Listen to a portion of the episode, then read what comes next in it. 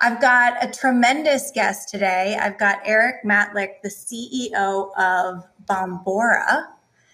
And who better to talk everything intent?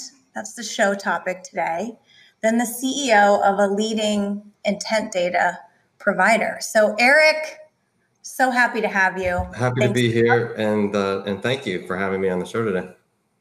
So, intent data, it's kind of like the new ABM. Everyone's talking about it.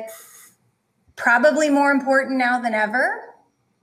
Maybe start by unpacking like what is the wild world of intent? It's kind of the wild west. What is it? Yeah, so I, I would say you're you hit it head on. It is more important than ever, uh, considering what's happening in the macro um, in unprecedented times there's a lot of noise out there. There's still a lot of research uh, being done uh, by business professionals, but there's also a lot of false positives, meaning that just because businesses and people, businesses are doing research doesn't mean that they have a propensity to purchase anything anytime soon. And what we also know is that you know many companies are are lowering their forecasts, lowering their budgets, which also means they're lowering their expenses. They're cutting budgets, which means that there are less companies that are planning to purchase right now. So intent data, in my opinion, is even more important today uh, than it was even a few months ago. Because what intent data can do is help you find those companies that are still healthy,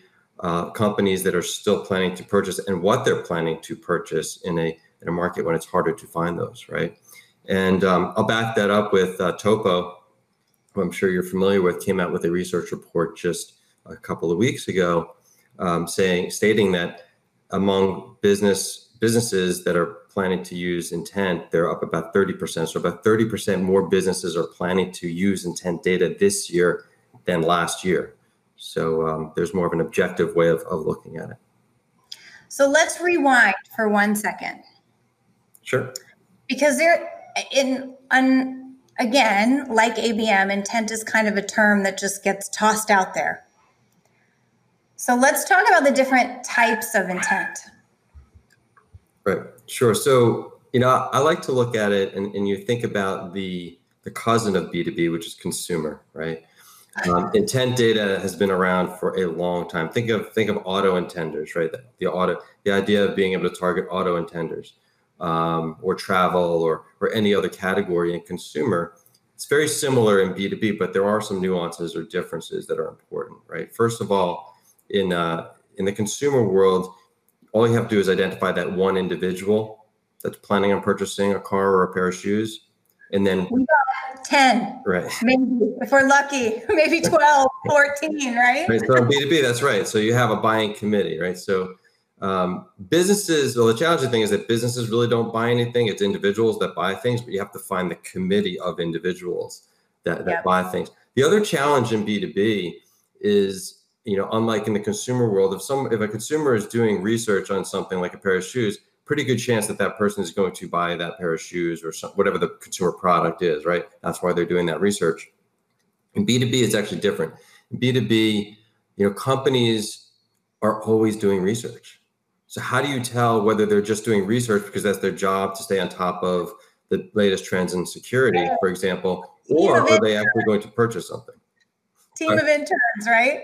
right. so, um, so to give you, so I think hopefully that answers your question, but there, there are some some big differences, and that's sort of the definition in my mind of, of what intent data is. Isn't isn't just that a company or an individual at a company is doing research. It's identifying the team of people that are doing the research at the company and and being able to understand is this just research or is this intent is there a baseline of what that company always does as far as what kind of research they're consistently doing? And has that baseline changed in a meaningful way up or down? And if it's gone up, then there's perhaps intent. But just backing up, what we're talking about is the research that buying teams are doing, perhaps on your website, unbeknownst to you, but also more largely in like the B2B network of, of publishing sites and periodicals. Yeah, that's a, that's a great distinction. So yeah, when it comes to intent, there are different types of intent, right? There's There's first party intent, which is um, you know a user that came to your website, for example, or even there are publishers, right? Individual publishers with some scale. That's still considered first party intent. Um, so like to crowd is that first party intent? Cor- correct. What you call? I've been calling it second party, but I just made that up. So, so that there, there's a little, it's a little bit of a gray area. Um, so there's, I use the term second party intent too, but it, it does get a little confusing. Um, so, but yeah. Decide. This, I mean, this episode is intent everything. What do we call the G2 crowds and the TrustRadiuses once and for all? If, it, if it's to your own website and they do own and operate a website, right? Just an individual publisher owns and operates their own website, that they would consider it first party intent. Um, when you're selling intent data, I'm sorry? But if I buy G2 crowd data on who's researching me and my competitors, what's that? Yeah, so I mean, I would consider that second party intent because it's your audience, it's not their audience. It's now it's your audience, and, and you're layering on intent um, from a second party, but your audience, right? If it right. was someone else's intent on not just your audience, but other audiences, that would be third party intent. All right, I think we just defined it. Where's Wikipedia? Let's put it in there. a healthy debate, anyway. Uh, I love it. Yeah, so, that, so, that's yeah, that's the difference of first party, and and then you know the third party. We we focus on third party intent, but but um, you know first party intent's great. You know I like to say first party intent in, in a lot of cases um, is the highest quality.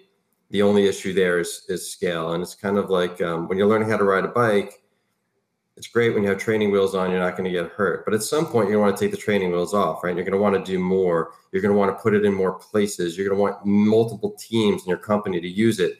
And that's where third party intent comes from, right? You're eventually, if you're a medium size or a large organization, you're going to outgrow uh, first party intent because you're going to need more because you want to do more things with it. And you're going to get to a level where where, where your other teams and other departments want to use it as well. And you need more scale, you need more leads for your teams, et cetera. And that's where third party intent comes in. Or if you're just starting out too, you might not have that much web traffic yet.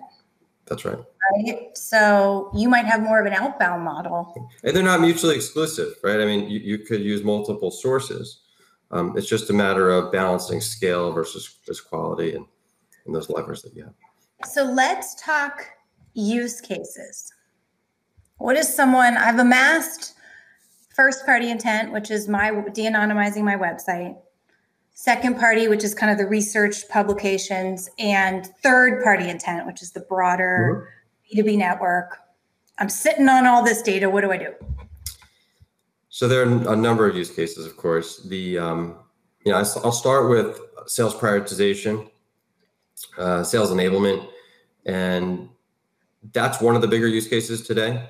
You know, it's it's um, it's easier to measure. Let's just say that. And there are a lot of places that you could put it. Your sales team always has an appetite for understanding who their their the companies are that they should be contacting and when they should be contacting them and with what message. So it even hits personalization, the sales right. use case. And um, according to Topo, again, about 68% of businesses that were surveyed are now using intent data for sales prioritization. So again speaks to volumes to you know how it's being used another use case that we see quite often is marketing um, and that could be email marketing is a, is a big use case inside of marketing so marketing departments using it not only to identify who to send messages to out of their database but again what personalization which which message to send to which which parties to move these prospects along in the funnel and last but certainly not least is the advertising side of, of, of it. And that's, you know, usually ABM, the ABM tactic, been around for a long time, not just identifying what companies to target, but when to target them. And again, with, with what message. And that even parlays really nicely into social advertising, LinkedIn, oh, Facebook. I'm an open book, so I, I like to talk about my first ABM stint, which I did not use any intent data. And it was a colossal waste of time and effort because the accounts were great for us to sell to, but they were under a rock. They didn't care. Right. And we put so much work into it. So I tell people, I mean, I don't know, this is a, maybe a little bit of a strong statement. And perhaps if you have a super defined TAM, really, really small, maybe you can do ABM without intent, but it just, it seems like kind of a, a, a waste of energy unless you really know who's even interested. Yeah, and that's you know one of one of our our missions or visions as a company is really to change sales and marketing to be more sustainable, meaning targeting companies that actually care about what you're selling when you're selling them, um, rather than like you said, kind of you know just targeting everybody and hoping that you find somebody that's interested in what you do. And it's better for our industry if we if we start to change our ways. All right, that's intent 101. Everything intent. Our first segment here on Talking Sense. We like to keep it fresh and fun here at Talking Sense. So, our next segment is called Talking Nonsense. And I am going to throw out five terms, pretty random stuff, mixed bag, jump ball. We got 60 seconds to cover. You ready, Erik? I'm ready. Let's go. Got this? All right. Topic one Half Moon Bay. Half Moon Bay. The uh, it's where our, our uh, annual event is held. Um, beautiful place. You know, we're we're all about sustainability and ecosystems, and the concept was uh, if we can get our our ecosystem, which is our publishers, our data providers, our channel partners who put our data into activation, and all of our customers, agencies, and brands into you know one place, um, and then you know do it in a way that's that that parallels sustainability in front of the ocean and the, our our real physical world as well. So that's that's that was the idea behind why we chose Half Moon Bay. Simon Sinek. So what is your why, Erik? What is your why? Why? Yeah. So you know, after, I, I read a couple of his books, listened to a few of his TED talks and podcasts, but there was there was a few of his concepts that are really that I really like and I thought were really um, embodied uh, the Bombora culture and and um, really that that's the infinite game concept, right? It's an infinite versus finite game. I don't know if you're familiar with it, but the um, what I really liked about it was that we can play this infinite game, which is we can do what's right for our customers, we can do what's right for our employees um, and company all at the same time, and not play by somebody else's rules with a certain time frame, right? We don't have to make decisions in a certain time frame. We don't have to have an IPO or exit or hit a specific budget on someone else's rules. We're, we're going to do what's right as a company and, and for our, our customers.